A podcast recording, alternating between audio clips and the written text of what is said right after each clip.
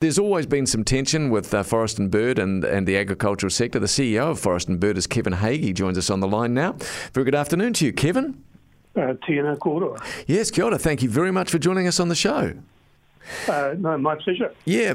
Now, look, uh, can we begin? I don't know if you heard the interview we just did with Sully. Would you, what's your general feeling with the rural sector, the agricultural community now? Do you do you really th- feel that they're putting their back into getting the environment right, or at least on board with what you've been saying?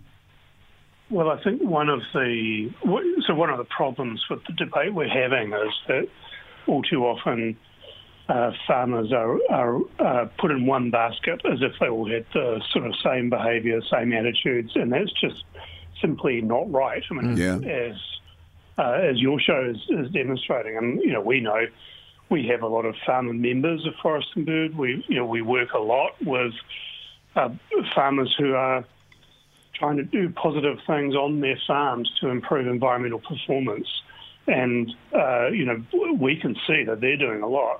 But on the other hand, we also have to deal with the other end of the spectrum where there are uh, farmers who are not interested in making changes um, and uh, and are kind of continuing to, to practice uh, you know, poor environmental standards.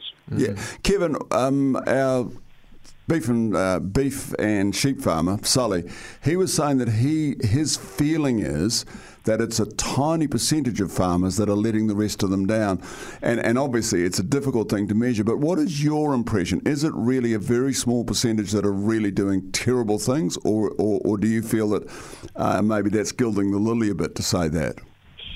Yeah, I, I honestly think it's a bit of both. You know, so um, we know, so so for example, you know the the farmers that are that have still not fenced off waterways, still allowing their stock to um, uh, to you know to have direct access in, yeah. into waterways because the stock like it or you know whatever it is, or they're trying to avoid the cost.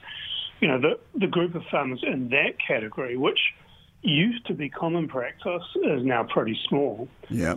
But on the other hand, um, there you know there are still widespread farming practices in some places. You know, so for example, um, uh, you know, intensive dairy farming on the Canterbury Plains, where actually it's just the nature of that kind of farming in that sort of place that's actually putting the strain on the environment. Mm. Um, and you know that style of that style of farming um, in that place with its sort of bony bony soils and um, and the rest of it. Yeah. You know that that's that's just not tenable. You know the the um, we, we're going to have to actually change the way we use land in order to get to the environmental bottom lines. Kevin, would you say that the, the zero carbon bill, the national freshwater policy, do you think? I think some of the farmers are suggesting, and, and probably quite rightly, that it's all a bit much too soon. You know, they, have been given very little time to consult over this and get the, their thoughts out there, and some of the demands being placed on them by the government are a bit extreme, too quick. What are your thoughts on that? Yeah, I mean, so I've got to say, I, I, I don't actually have um, an awful lot of sympathy for that position.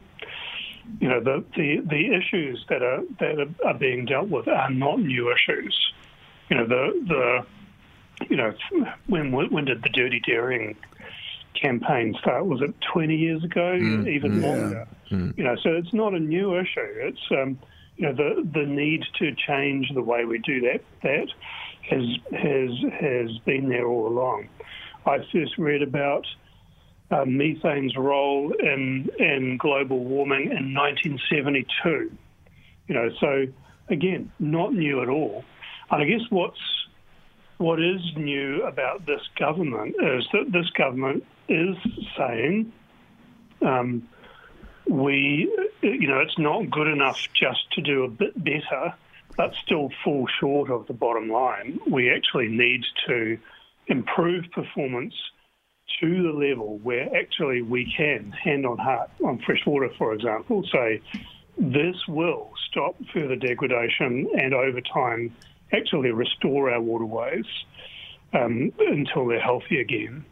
Um, and previous governments haven't done that. You know, the, the, you know, they were very previous governments have been very late to the party in actually establishing national rules.